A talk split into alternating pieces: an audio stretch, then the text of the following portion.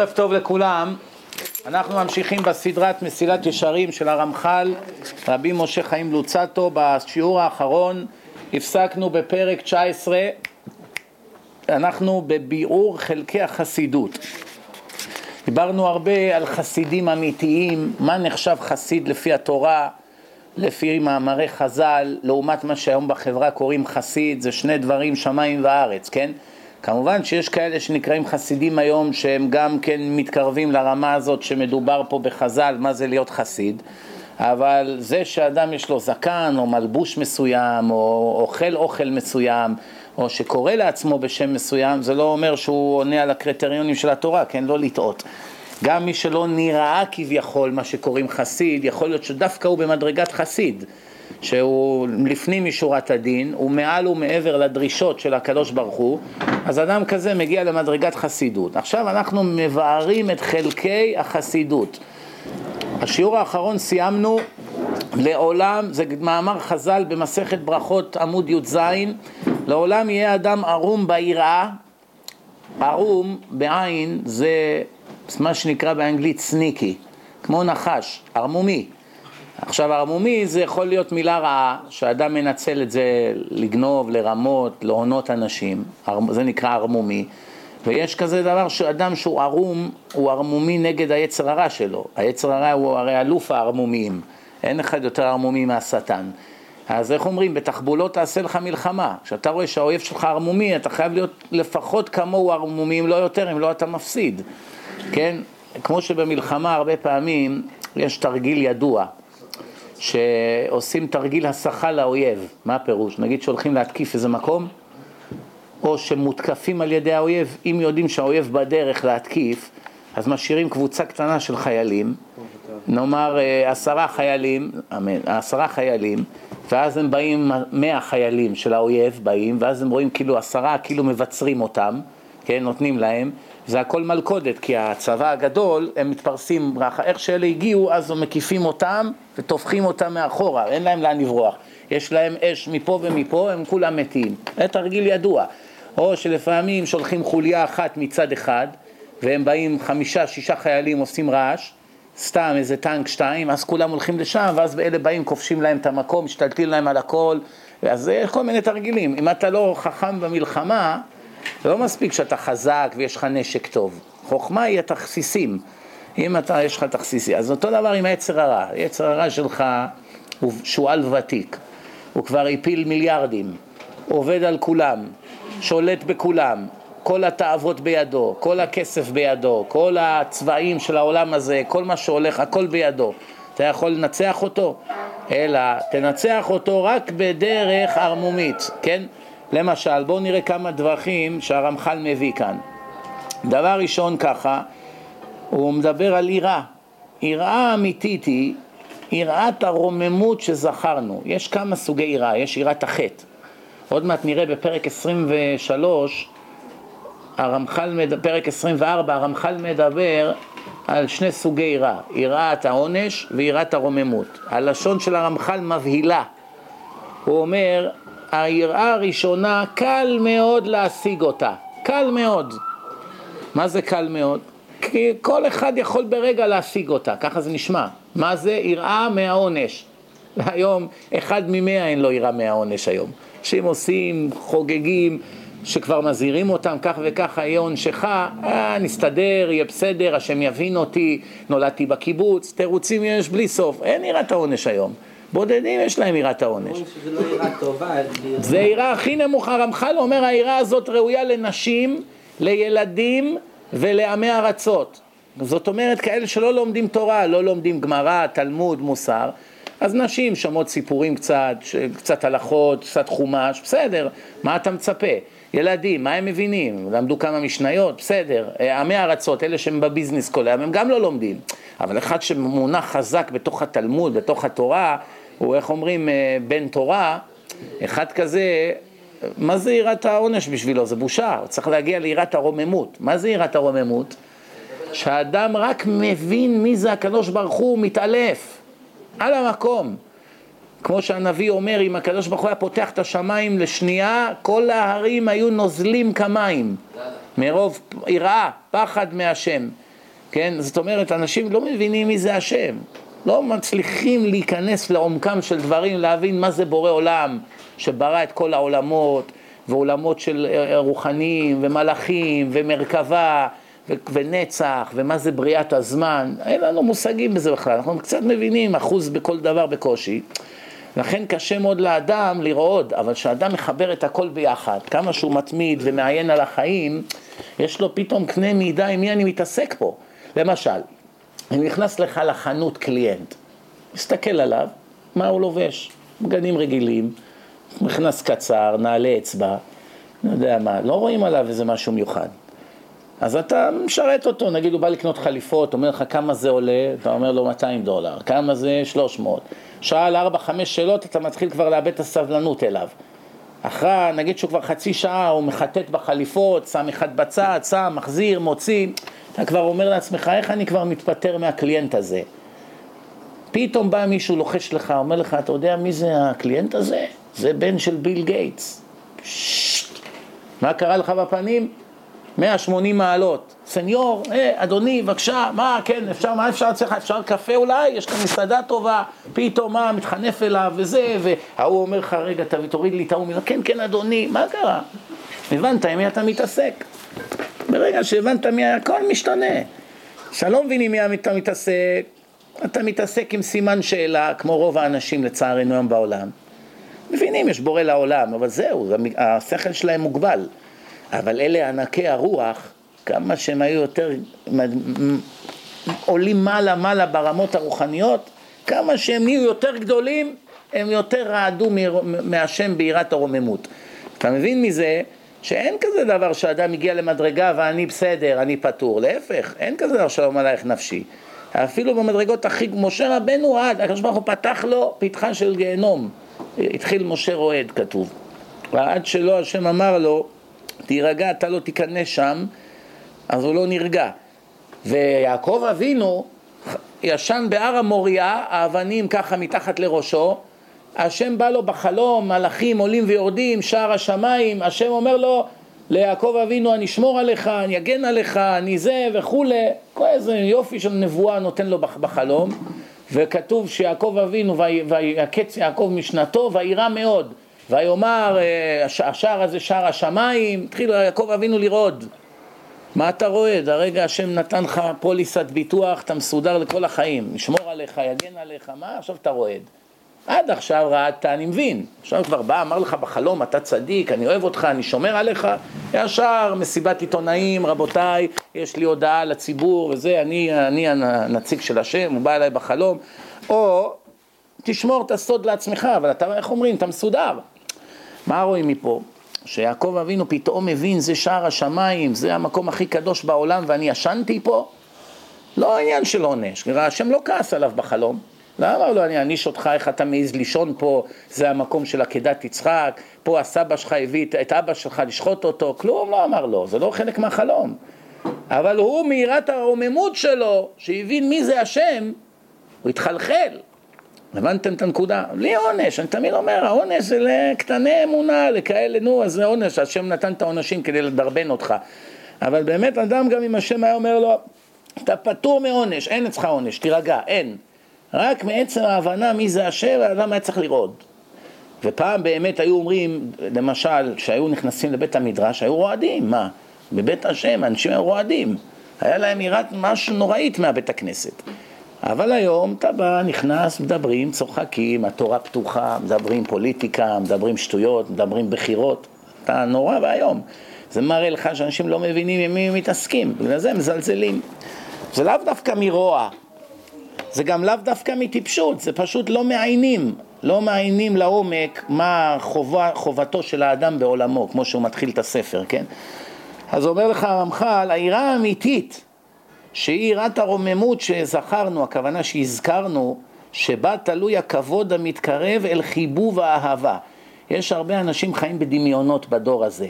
אני חזרתי בתשובה מאהבה, לא מהפחדות. איך אומרים? סיפורי סבתא.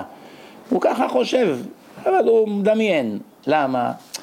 אנשים בכלל לא מבינים מה זה מדרגה של אהבה. אברהם אבינו רואים בתורה מה זה אהבת השם. הולך, רץ לשחוט את הבן שלו, חמש בבוקר, מבינים מה זה אהבת השם. דוד המלך, תקראו תהילים, תראו איזה, איזה אהבה הייתה לו להשם, פי מיליון ממה שאדם יש לו לאישה, שהיום זה האהבה הכי חזקה שיש בעולם, אהבת גבר לאישה.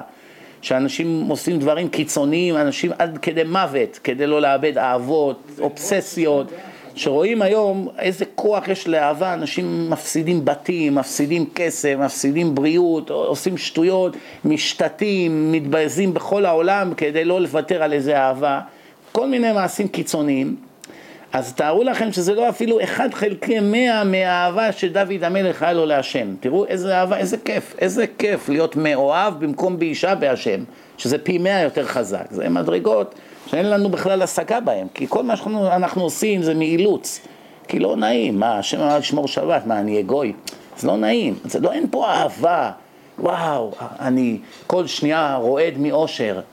אתם מכירים נער בן 17 שהכיר נערה בת 16 וזו אהבה ראשונה של חייו, כל, כל צלצול בטלפון נחורץ, קופץ, אולי זה היא. תאר לך שהיה לנו כזו אהבה להשם. איזה כיף היה החיים.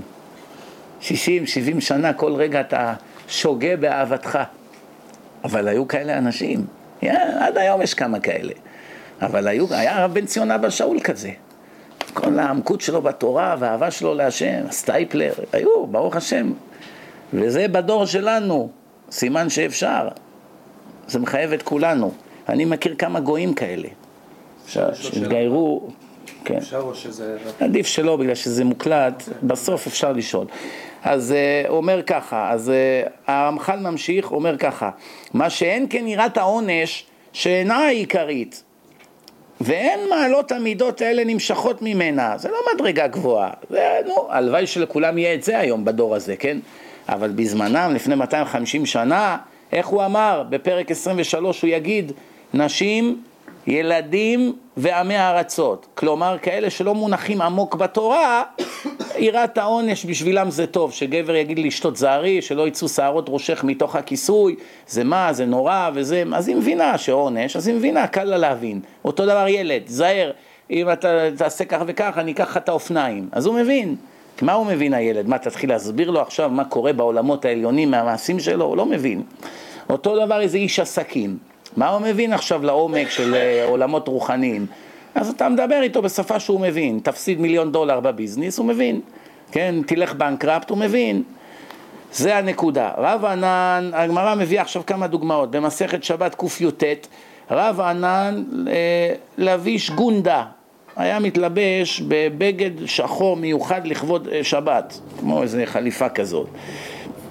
שיהיה ניכר יותר כבוד השבת בלובשו בו בגדים נעים. זאת אומרת, אה, למשל אדם הולך לדייט, אז הוא מתלבש בבגדים הכי יפים שיש לו, הוא מכבד את זאת שהוא נפגש איתה.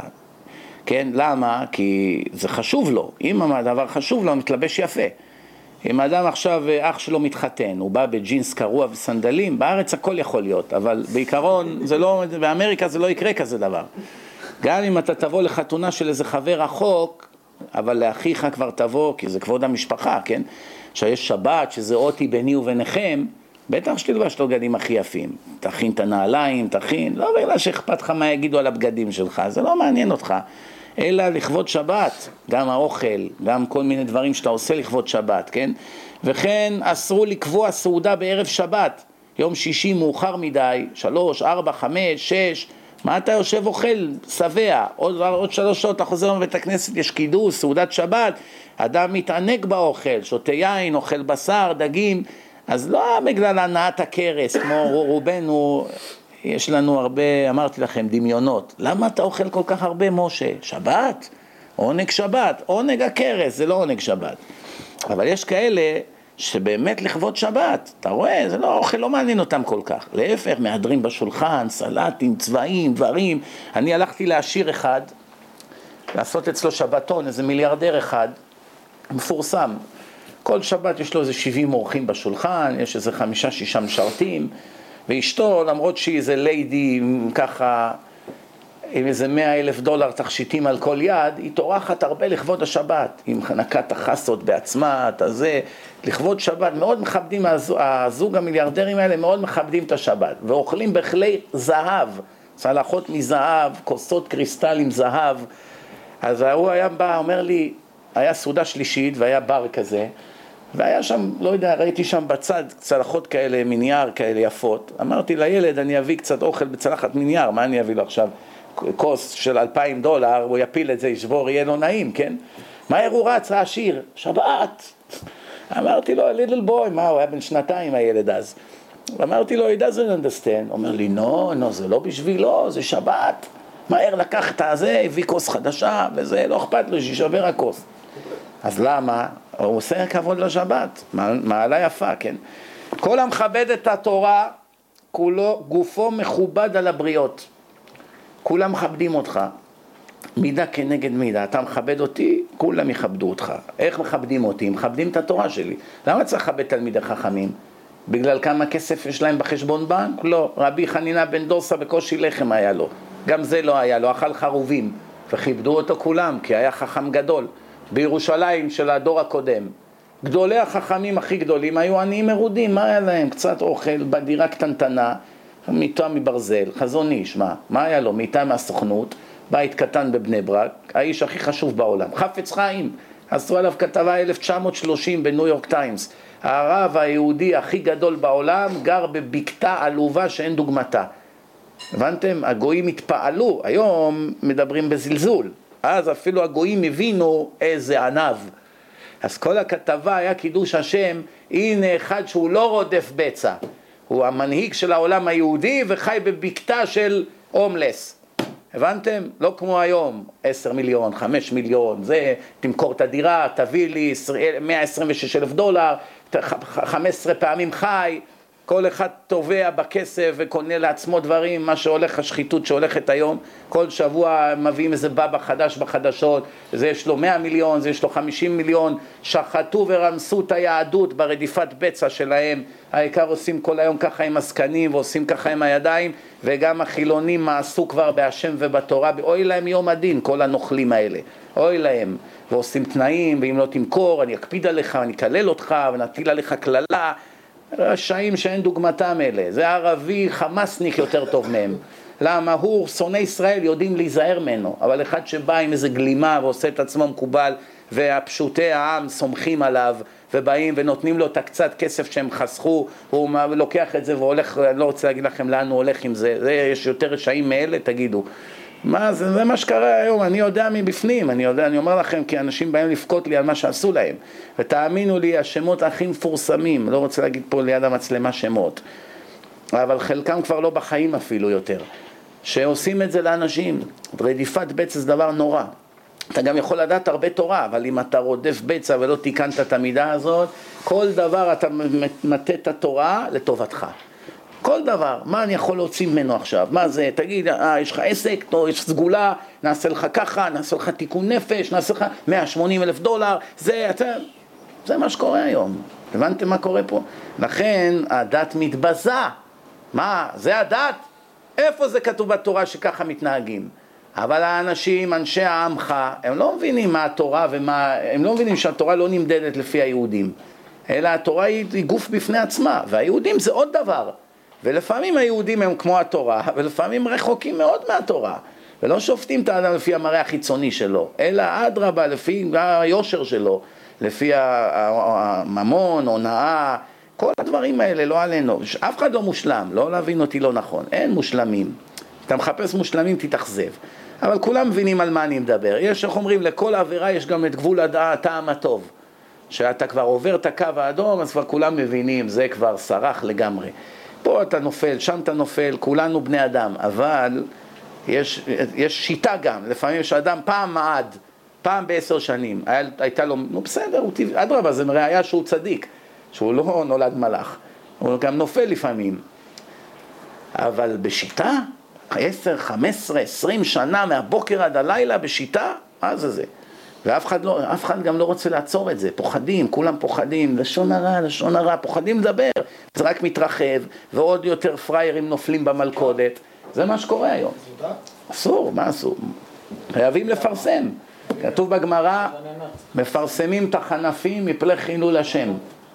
מי שיודע על אלה שהם מתחפשים לצדיקים, שחושבים עליהם שהם צדיקים והם באמת רשעים, אחד שיודע מבפנים, עובד שם, עושה את ההפקדות, רואה מה הם עושים, רואה איך הם מדברים, רואה איך הם משקרים, מי שיודע את זה מבפנים, שומעים? מי שיודע מבפנים חייב לפרסם את זה. למה? כי אחר כך שאותו בבא יקבל סרטן ויעשו תפילות לטובתו בכותל ויביאו חמשת אלפים אנשים לקרוא תהילים וכולם יגידו איפה הצדק? מה, כזה צדיק מת? מה, הוא מת כמו אחד שרצח, זה מת מסרטן וזה אותו דבר, אז איפה השם? כולם שואלים. מה, גם מי שפוחד להגיד את זה בקול רם, הוא שואל את זה בלב. איפה הצדק? מה, כזה רב חשוב מת אותו דבר כמו הרוצח ראש המאפיה? אז מה אנשים אומרים? אין צדק, אין דין, אין דיין, בשביל מה להיות דתיים? אם זה היה מפרסם לפני, רבותיי, זה לא צדיק, זה רשע כמו הראש המאפיה, אם לא יותר. כי ראש המאפיה יודעים להיזהר ממנו בסביבה בורחים, שלא יבוא יבקש פרוטקשן. אבל מזה, לא רק שלא בורחים ממנו, רצים אחריו למלכודת דבש שלו, כן? אז אם הוא היה מפרסם, קודם כל היה מציל אלפים מלהפסיד את ממונם, צדיקים, מסכנים, תמימים. וגם, עכשיו שקרה לו מה שקרה, אף אחד לא היה מתמרמר על השם. היום מתמרמרים על השם בגלל שהוא לא גילה, הבנתם? אז לכל דבר יש הלכה. בכל אופן, מי שמכבד את התורה מכובד על הבריות. אמר רבי יוחנן, מפני מה זכה אחאב למלכות 22 שנה, הרי הוא היה מלך רשע גדול, הוא ואשתו עוד יותר, כן? לפי שכיבד את התורה, רשע רשע, אבל תורה אני מכבד. בתורה, הכנסת ספר תורה, פתיחה, עושה כבוד, כן? שניתנה ב-22 אותיות. יש 22 אותיות, שנה מלכות כך על כל אות שיש בתורה. כיבדת את התורה, 22 שנה תהיה מלך. אה, אה, ורשע גדול. ולא רק זה, עבודה זרה, והוא היה מנצח במלחמות. על הוא... כל העולם הוא היה מנצח. כן, הוא מנצח בכל המלחמות. שואלים, איך, איך הוא ניצח אם הוא היה כזה רשע? תשובה, היה אחדות בדור שלו. כל הרשעים, הוא והצבא שלו וכולם, היה ביניהם אחדות. שהרשעים יש ביניהם אחדות, הם יותר חזקים מצדיקים שלא מאוחדים. כך עשרה גדולי הדור, אחד זאב לשני, פוליטיקות, זה אשכנזי, ספרדי, חסיד, מדבר יידיש, לא מדבר, ציוני, נאצ ציוני, כולם נגד לכולם, ותיקח עשרה ראשי מאפיה, עשרה ראשי מאפיה נגד עשרת האדמו"רים, המאפיה יביסו אותם, כי האחדות זה מעל הכל, זה אנשים לא מבינים. הנה, אחאב זה ראייה, יש לך הרבה גמרא, יש איזה מאה גמרות כאלה, שמראה, שואלים בהגדה, אילו הביאנו להר סיני ולא נתן לנו את התורה, דיינו. איזה דיינו. כל העולם הזה זה בשביל התורה. כל היציאת מצרים, אני השם אלוקיכם אשר הוצאתי אתכם מארץ מצרים, להיות לכם לאלוקים. איך אני אלוקים שלכם? על ידי נתינת התורה. מה, בלי תורה אני יכול להיות אלוקיכם? אז כל זה היה בשביל זה, אז מה זה הביא אותנו עד לשם ולא נתן לנו את התורה? זה כמו עכשיו הלכנו עשר שעות במדבר, הגענו לבאר ולא מוצאים עכשיו מים. אז מה היה שווה להגיע לבאר? להפך, זה סתם טרדה.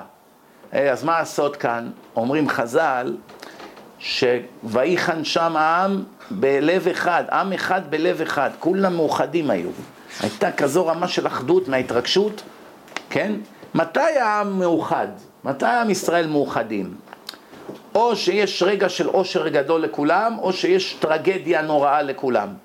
הם יראו עכשיו איזה עשרים טילים ונפלו ויש התקפה על כל הארץ, פתאום כולם עוזרים לכולם, פתאום רצים, פתאום תהילים, פתאום אין ספרדי, אין אשכנזי, אין דתי, אין חילוני, פתאום נהיים, נהיים כולם אחים. הפסיקה האש, כל אחד חוזר לסורו.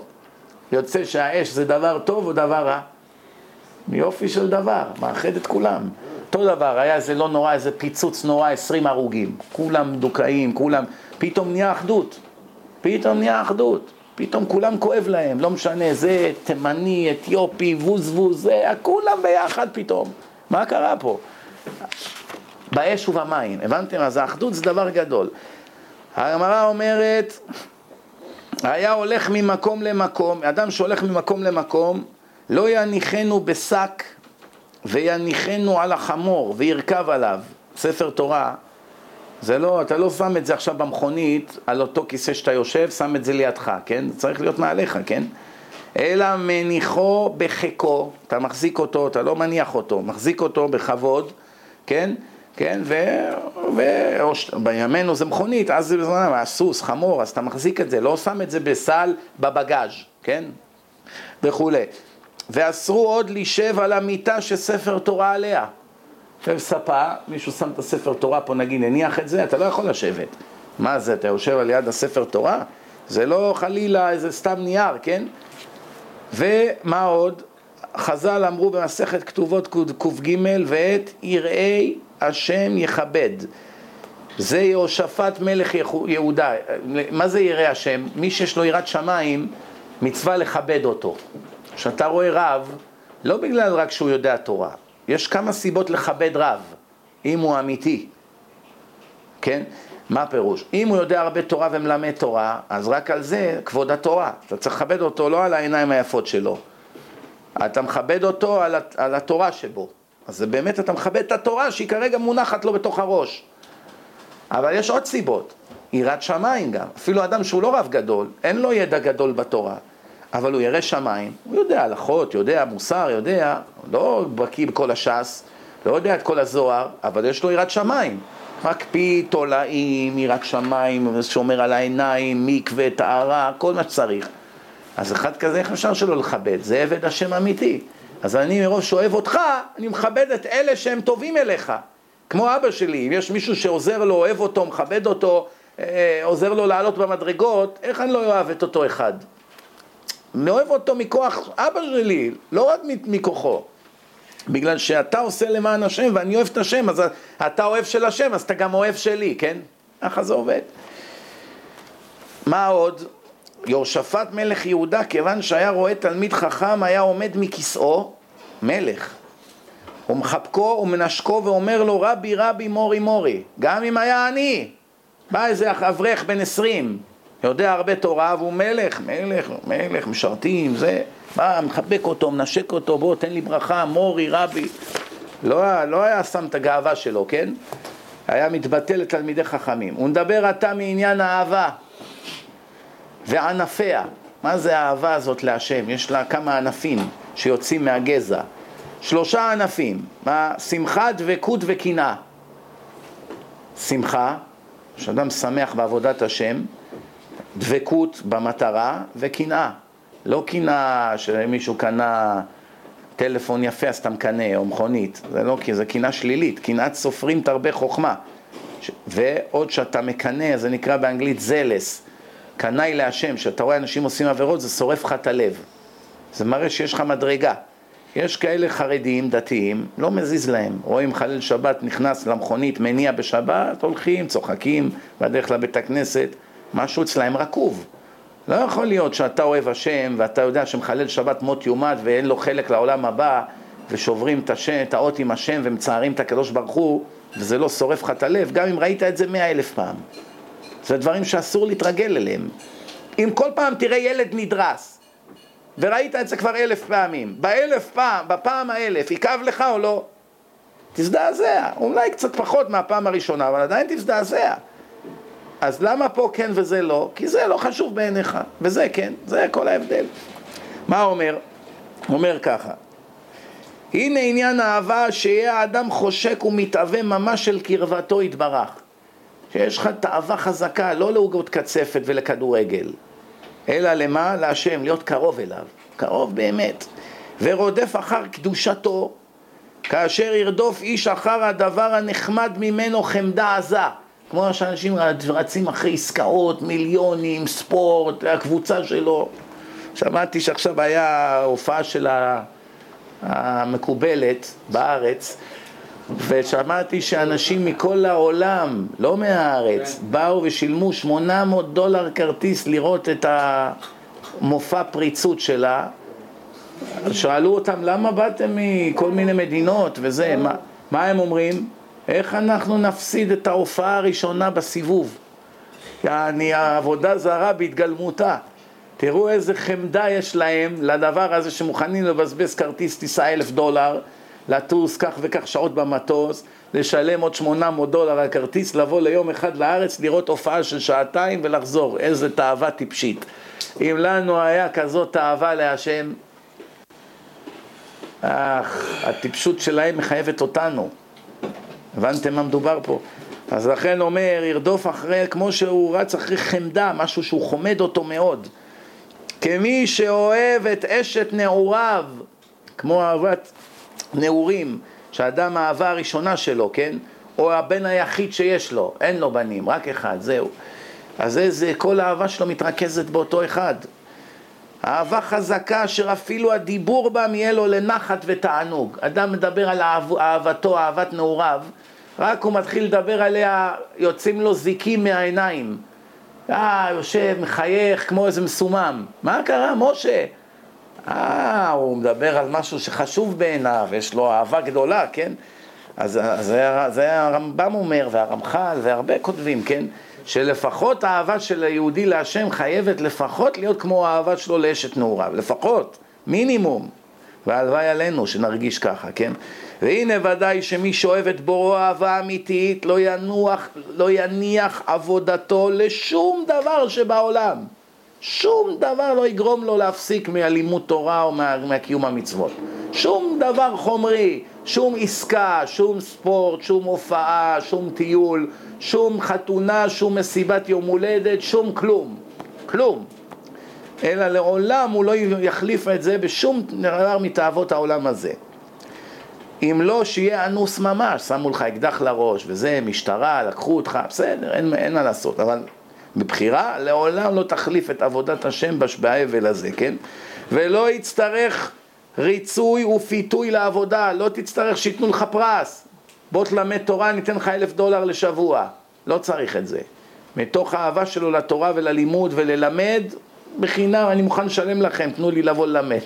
זה אהבת תורה אמיתית, כן? ולא צריך שום פיתוי לעבודה. ניתן לך נהג, נקנה לך אוטו, תתלמד שנה והבניין יהיה שלך. לא צריך את כל זה. מה, אתם צריכים לשכנע אותי, אני מתחנן אליכם לבוא, מרוב האהבה שלו להשם, כן?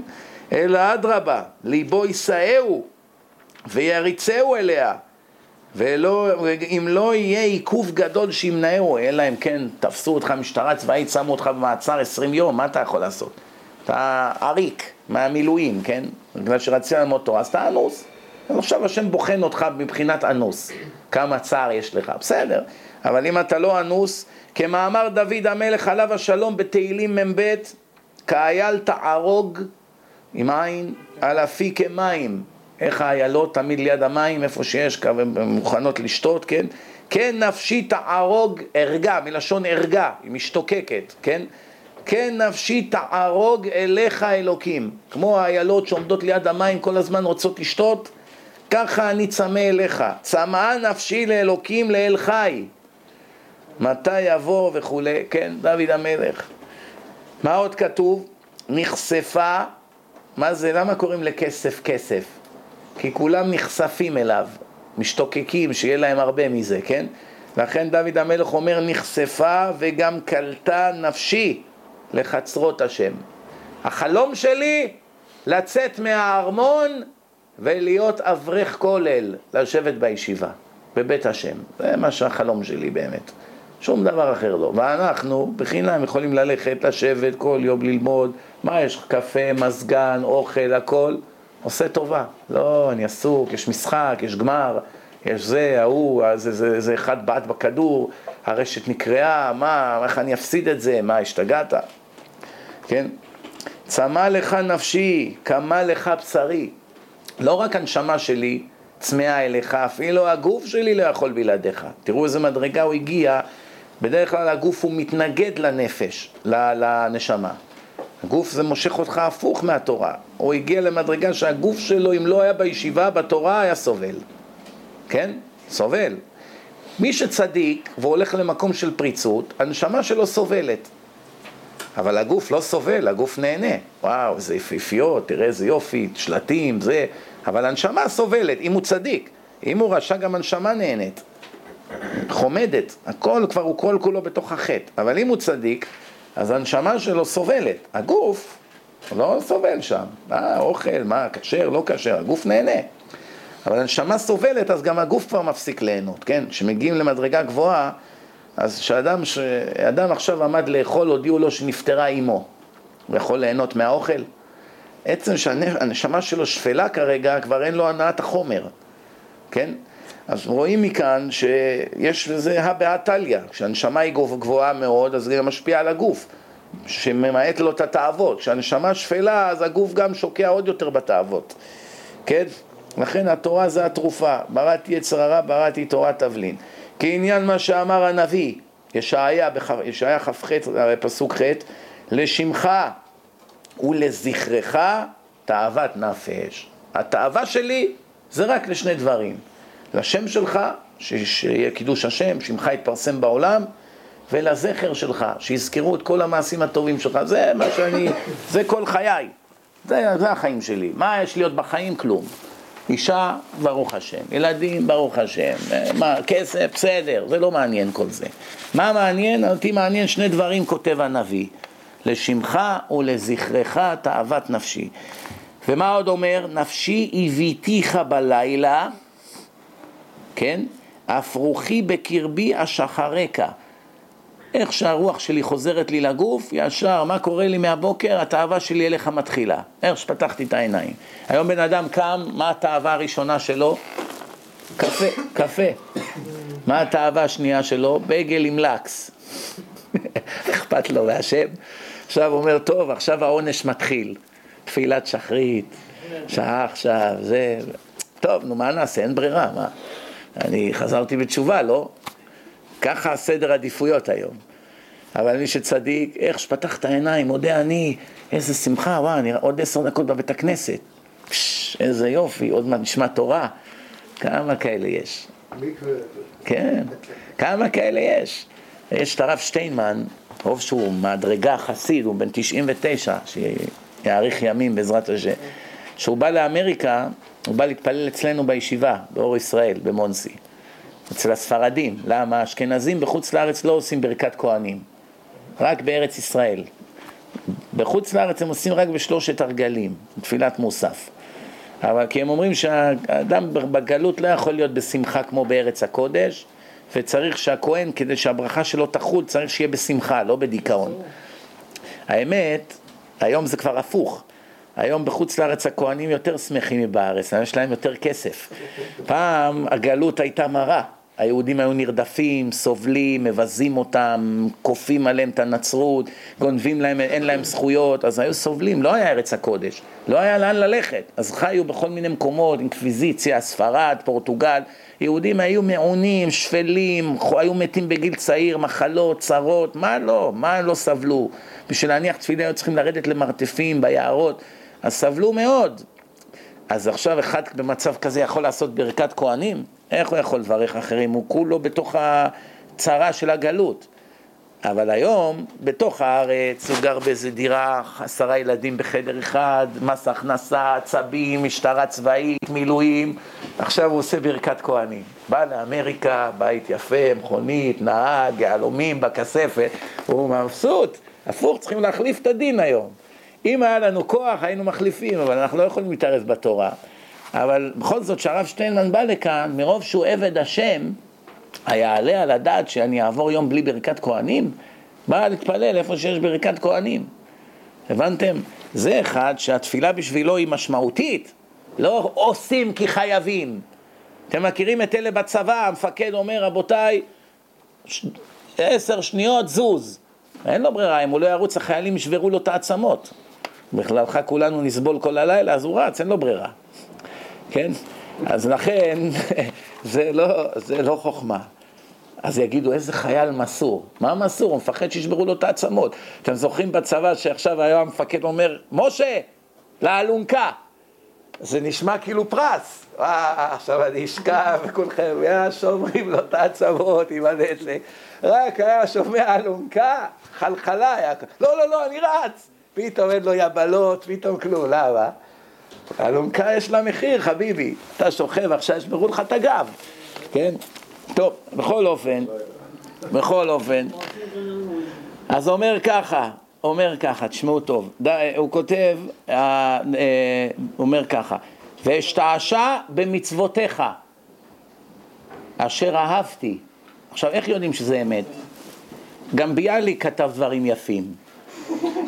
איך יודעים שבאמת זה אמת? אולי סתם היה משורר יפה וכותב דברים יפים, כן? התשובה היא, ביאליק זה לא חלק מהתנ"ך.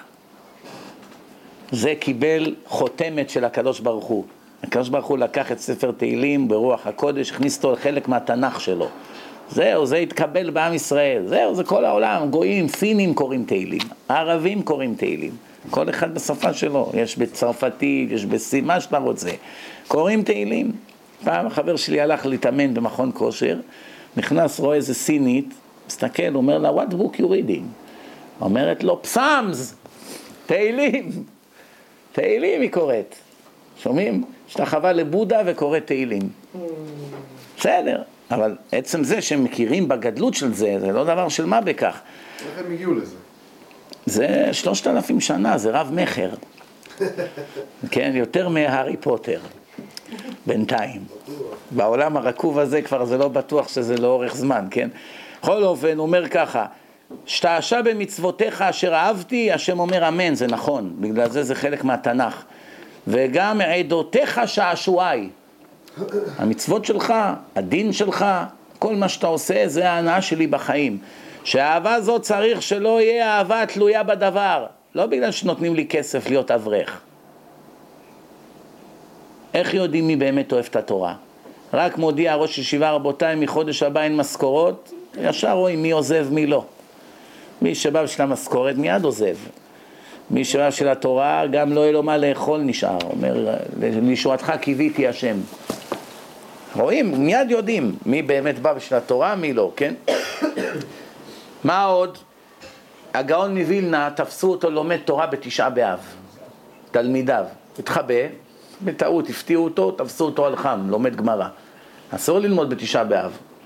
אמרו לו, רבנו, תשעה באב. אמר, אני יודע שידונו אותי בגיהנום על זה, אבל שווה לי כל ייסורי הגיהנום בשביל היום הזה שאני לומד. שומעים? אנחנו רובנו שהולכים ללמוד תורה, יש לנו חשבונות. אני חייב לדעת, אני עם הארץ, אני אעשה עבירות, אני אקבל עונשים, לא משתלם. אני אלך לשידוך, הבחורה תדבר איתי בתורה, אני לא יודע כלום, לא משתלם. אני לא לומד תורה, לימוד תורה כנגד כולם, ביטול תורה כנגד כולם, אז השם כועס עליי. אז אין ברירה, אני חייב ללמוד. זו המצווה הכי חשובה, כן?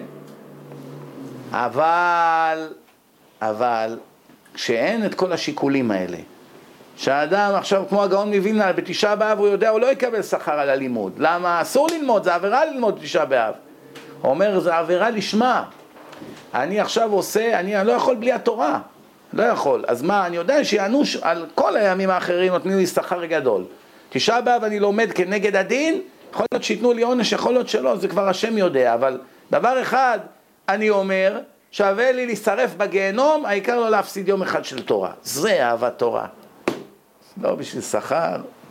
זאת אומרת, תנו לי ללמוד ותשרפו אותי על זה, אין בעיה. כמה כאלה יש בעולם? הבנתם? זה נקרא אהבה שאינה תלויה בדבר. אז הוא אומר ככה, שיאהב את הבורא יתברך על ידי שמטיב אליו. קודם כל הכרת הטוב, מה אתה כפוי טובה? מיליארדים של דברים אתה מקבל כל שעה בחיים שלך. תכפיל את זה בשבעים שנה ובסוף אתה יורק על השם? מה הולך פה? שמטיב אליו ומעשירו כל מה שיש לו. גם העני הוא עשיר. יש לו מקום לישון, אז גם זה משהו. העני הוא עשיר ביחס לעני אחר. יש עני של אמריקה, יש עני של הארץ. עני של אמריקה נוסע במכונית של ראש הממשלה. וולבו, ראש הממשלה נוסע בוולבו, וולבו עולה אלפיים דולר. אז פה שמקבץ נדבות לאוכל לשבת מתומכי שבס, יש לו וולבו. עכשיו, כשרואים את העני הזה פה, אומרים, מסכן, תראה, יש לו וולבו. בארץ אומרים, וואו, זה שר בממשלה. אז רואים שזה הכל יחסי. כל זה עניין של יחסי, זה הכל בראש. אז זה, זה כל העניין. מבחן האהבה הזאת הוא בזמן הדוחק והצרה. הדוחק והצרה. שאין עכשיו. התרגלת לטוב, עכשיו קשה. בואו נראה עכשיו כמה אתה רציני. וכן אמרו חז"ל, ברכות נ"ד, ואהבת את השם אלוקיך בכל לבבך ובכל נפשך, מה זה ובכל נפשך? אפילו נוטל את נפשך ואת כל כספך, מאודיך זה הכסף שלך, בכל ממונך. זאת אומרת, אדם יהיה מוכן תמיד לתת את כל כספו ואת כל חייו כדי לא לעבור עבירות ולצייר את השם.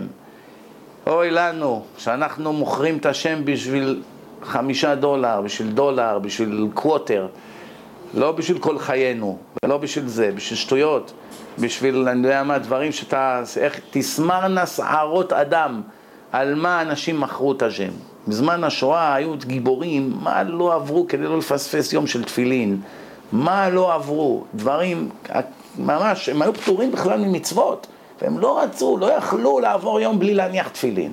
והיום כל המפונקים למיניהם מקבלים תפילין של אלף דולר, מניחים אותו בארון, 17, 20 שנה, לא נוגעים בו, כבר הוא נהיה, איך אומרים, הוא התייבש כבר מהלחות שבארון, כן?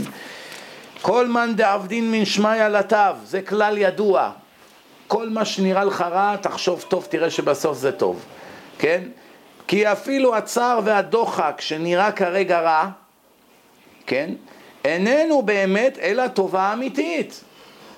זה לא רע בכלל, זה טוב מאוד.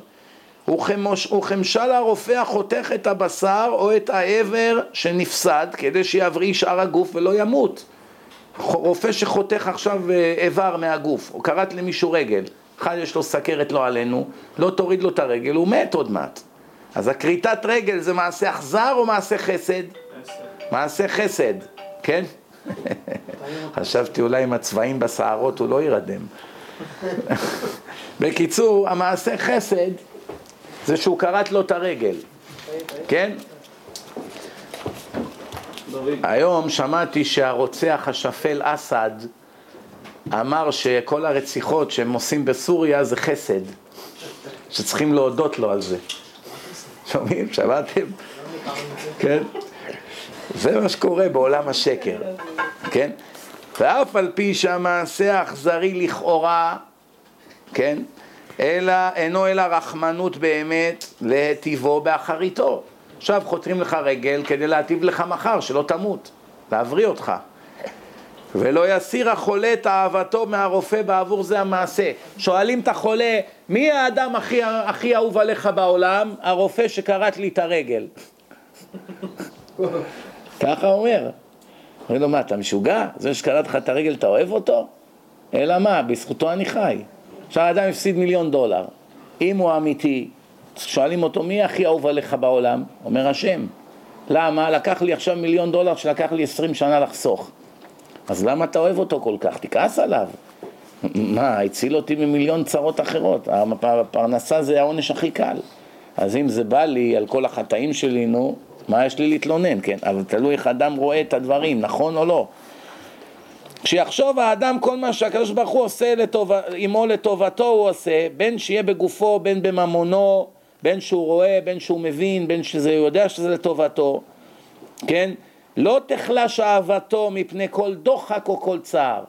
הוא לא נשבר כשמת לו מישהו, הוא לא נשבר שהפסיד את כספו, שזרקו אותו מהבית, שפינו אותו מהבית, שום דבר לא ישבור אותו. למה? כל מאן דעביד רחמנא לטב אביד. כל מה שעושה השם לטובתך. פעם הבאה תחשוב לפני שאתה עושה עבירות, שלא תגיע למצב הזה. עכשיו שכבר עשית, השם עושה לך את מה שיבריא אותך, זהו, אין משהו אחר. אך בעלי הדעה האמיתית אינם צריכים אפילו לטעם הזה, לא צריכים את הסיבה הזאת, בכלל לא. למה? אלא כל תפילתם להגדיל כבוד שמו יתברך, לעשות נחת רוח, מה אכפת לי אני עכשיו, לטובתי, לא לטובתי, זה אני אבין, לא אבין, מה אתה עכשיו עושה לי חשבונות? יש קדוש ברוך הוא? יש. יש תורה? יש. הקדוש ברוך הוא, הוא, הוא, הוא, הוא, הוא אמת? מאה אחוז אמת. ככה כתוב, אני אהיה לאמת והצדק. והתורה היא אמת ואף אדם לא יכולה לכתוב אותה. מה אכפת לי עכשיו מה עיניי רואות? מה אכפת לי? יש שם? כן. יש תורה? כן. מה כתוב בתורה? אני אל האמת והצדק, אשר לא יישא פנים ולא ייקח שוחד, משלם לכל אחד לפי מעשיו. אז מה אני שואל שאלות? מה אני שואל? מה, אני ראיתי עשר שנים, עשרים שנה, אני מנסה להבין? כל אחד מקבל בסוף, בסוף, שורה תחתונה, אחרי כל הגלגולים, בדיוק מה שמגיע או לא מגיע. זהו. וזה שכרגע עוד לא מבינים, זה לא שייך לעניין. העיקר להגדיל, להגדיל שם שמיים. מה? יש שלוש לשונות של חיבה, שחיבב הקדוש ברוך הוא את ישראל. מה הם? שלושה. דבקות, חשיך, חשיקה וחפיצה. מה ההבדל בין דבק בהשם, חושק בהשם וחפץ בהשם? דבק, חפץ, חושק. שלושה לשונות. בא, אומר ככה, עבדו את השם בשמחה, עוד מעט נסיים, עוד כמה דקות. עבדו את השם בשמחה, בואו לפניו ברננה, כן? צדיקים ישמחו, יעלצו לפני אלוקים ויסיסו בשמחה. מי שלא מבין לשון הקודש, באוניברסיטה העברית למשל, אם תשאל את הפרופסור לעברית, תגיד לי, כבוד הפרופסור, מה ההבדל בין ישמחו לבין יעלצו לבין ירננו, כן? כל המילים האלה, מה, מה יגיד לך? מילים נרדפות, מילים נרדפות. אין מילה נרדפת ביהדות, אין מושג כזה, זה טעות. כל מילה יש לה את הייחוד שלה, אפילו שהיא ב-90% דומה למילה השנייה, יש לה איזה משהו שמבדיל אותה מהמילה השנייה, לכן יש, לה, יש לזה בתנ"ך שם אחר, כן? ואף על פי שלא תמיד אנחנו יודעים את ההבדלים, חז"ל ידעו הכל, אנחנו כבר בדור הזה, לא, אין לנו את כל החוכמה הזאת, כן? עדיין תדע שיש ביניהם הבדלים, ואם הפסוק משתמש בשתיים או שלוש מילות פועל, יש לכל אחד את הייחוד שלו, כן? למשל, מה ההבדל בין חוכמה, בינה ודעת? נשמע אותו דבר באוניברסיטה, אבל חוכמה זה אינטליגנציה, שמעת סיפור, הבנת. בינה זה היכולת להבין דבר מתוך דבר, הפרטים החסרים בסיפור, הצלחת בחקירה שכלית לגלות אותם, כן, אמרו לך שהיה בוץ, אז הבנת שה... שהיה באותו יום גשם, שרצחו מישהו בבית והמשטרה מצאה בוץ על השטיח, לא אמרו שהיה גשם באותו יום, אתה מבין את זה מהסיפור, כי, כי אמרו, מה, איך הגיע בוץ? היה גשם. זה כבר נקרא בינה, כן? ומה זה דעת? היכולת להשליט את, ה... את הידע השכלי שלך ואת הבינה שלך על המעשים. כי אם זה רק נשאר במעגל סגור בין השכל ללב, זה לא עובר למעשים, מה הרווחת בזה? הרי חז"ל אמרו, דעת קנית, מה חסרת? דעת חסרת, מה קנית? אם אין לך דעת, אין לך כלום. מה, אבל יש לי חוכמה גדולה מאוד, אני יודע את התורה בעל פה. ויש לי גם בינה, אני חוקר שכלי חריף מאין כמוהו. כל אות אני יודע בדיוק מה היה כוונת המחבר, אני יורד לדעתו, אני משווה, אני משהו משהו. מה, אז למה אין לי כלום? זה לא עבר למעשים, אז אתה סתם פלגמט קוף, מה? מה, מי זה מועיל האינטליגנציה שלך שנשארת מחלל שבת? מה האינטליגנציה שלך מועילה שיש לך חברה גויה? מה האינטליגנציה שלך מועילה שאתה מסתובב בלי כיפה וציצית ואוכל שרצים? מה? הרי בסופו של דבר אתה מגיע, במקום להגיע לעולם הנצח, לבאר שחת. אז מה הועיל לך כל הידע שלך? להפך, ידונו אותך על כל הידע שלך שהלך לעזאזל. על זה ידונו אותך יותר. עדיף לך כבר היה בור ועם הארץ. לפחות שעכשיו היית בור, עוד היית יכול לבוא להגיד, שמע, אני הייתי אהבל. סלחו לי, אני מה, לא מבין. אבל עכשיו תבוא ותגיד, אני פרופסור לתנ"ך. לא אשכח את המורים שלי בבית ספר, איך זה ייתכן כזה דבר. הוא יודע חצי מהתנ"ך בעל פה, והוא יותר גרוע, אני לא יודע ממי, אני לא רוצה להגיד לכם שמות. איך זה ייתכן כזה דבר? מה? קראת את הדברים האלה, מה עבר לך בראש? מה עבר לך בראש? איך יכול להיות שעברת משיעור תנ"ך לשיעור אה, טבע ואומרים לך אחרי חמש דקות שבאת מהקוף, לפני שנייה קראת בראשית ברא אלוקים את השעה. מה הולך פה? סלט כזה באותו כיתה, נורא, נורא, נורא. עבדו את השם בשמחה, בואו לפניו ברננה, צדיקים ישמחו ויעלוזו ויגילו, כל המילים האלה יש להם משמעות. אין השכינה שורה על האדם אלא מתוך שמחה של מצווה. אתה משמח, עצבות, דיכאון, הסתלקה ממך השכינה. שמחה, יש לך סיכוי שהשכינה תבוא. מושכני אחריך נרוצה. יש פסוק בשיר השירים א', פסוק ד', הביאני המלך חדריו, אנחנו קוראים את זה כל ערב שבת ולא שמים לב מה אומרים. מה, מה הביאני המלך חדריו, נגילה ונשמחה בך. תאר לך שעכשיו מלך יש לו ארמון, מיליארד דולר ארמון. אומר לך בוא בוא כנס אליי לחדר שינה שלי, אתה יושב על המיטה של המלך, כמה הוא מכניס המלך לחדר שינה שלו, מה המלך רוצה שכולם יראו את המקומות האינטימיים שלו עם אשתו וזה, הכניס אותך בפנים, איך אומרים, אתם בדיז, אתם uh, חברים, לא מכניסים אחד לחדר שינה, אדם לא מכניס את אחיו לחדר שינה שלו אפילו, אם יש לו קצת שכל, כן? זה מקום אינטימי, לא מכניסים לשם.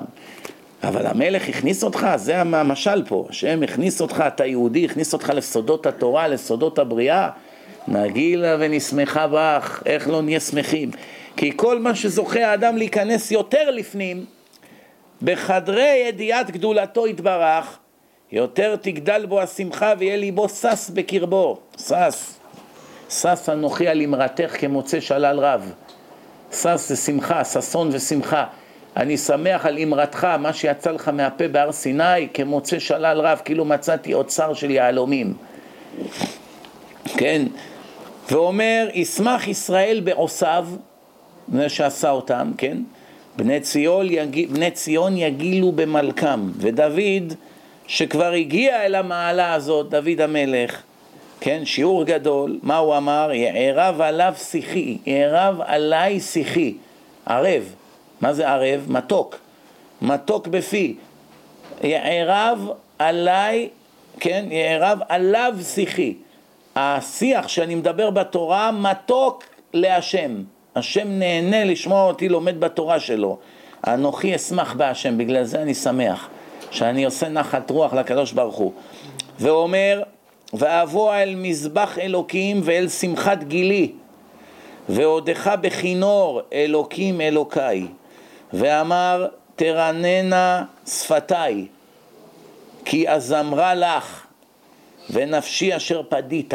יש אדם שר שירי אהבה לחברה שלו, וכולו רועד מאושר ושמחה ודמעות של גיל, ויש אדם ששר להשם, וגם כן דמעות של גיל. כשאתה שר לחברה שלך, לא רוצה להגיד לך מה יהיה הסוף שלך, אם היא לא אשתך, כן? וכשאתה שר להשם, סופך יהיה טוב מאוד. אז אותו דבר, זה וזה, שניהם ערבים. זה מרוויחים, זה מפסידים, כן? לכן אהבה ותאווה נשמע אותו דבר. אבל האהבה מתחיל באלף ותאווה בתף. להגיד לך שההבדל ביניהם ענק, זה ההתחלה של ה... זה יעזור, אבל זה מרגיש אותו דבר בדיוק. תאווה, אדם אוהב, אוהב אישה ויש אדם תאב לה. זה נראה אותו דבר, שניהם הוא משתוקק אליה. פה זה אהבה רוחנית ופה זה אהבה גשמית, סתם גוף לגוף. תאווה, תאוות החומר, אבל מרגיש כמעט אותו דבר. ובזה נסיים, אמר תרננה שפתיי כי אזמרה לך ונפשי אשר פדית. בזכות זה שאני אמשר לך ואני משבח אותך ואני שר מזמורי תהילים לך, זה פודה את הנפש שלי מהמאסר שהיא נמצאת בו.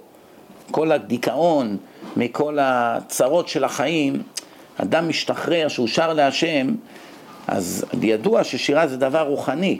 אנשים מגיעים למדרגות גבוהות מאוד במוסיקה, תדעו, זה לא סתם, שאול המלך שהיה בדיכאון הביא את דוד שינגן לו.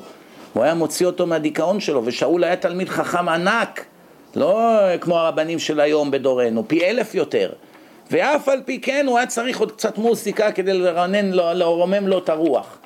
רואים שהגאון מווילנה כותב שבשמיים יש שערי זמרה, זה כמעט מגיע עד שערי תורה, ברמה של המוסיקה. אבל שהמוסיקה באה ממקור קדוש, כן? טוב, אני חושב שזה מספיק לנו להיום, עדיין לא סיימנו את פרק י"ט, זה פרק הכי ארוך כאן, אנחנו בעזרת השם נסיים אותו ביום שני הבא, ואנחנו מתקדמים, עוד כמה שיעורים ובעזרת השם נסיים את הזה, עכשיו יש זמן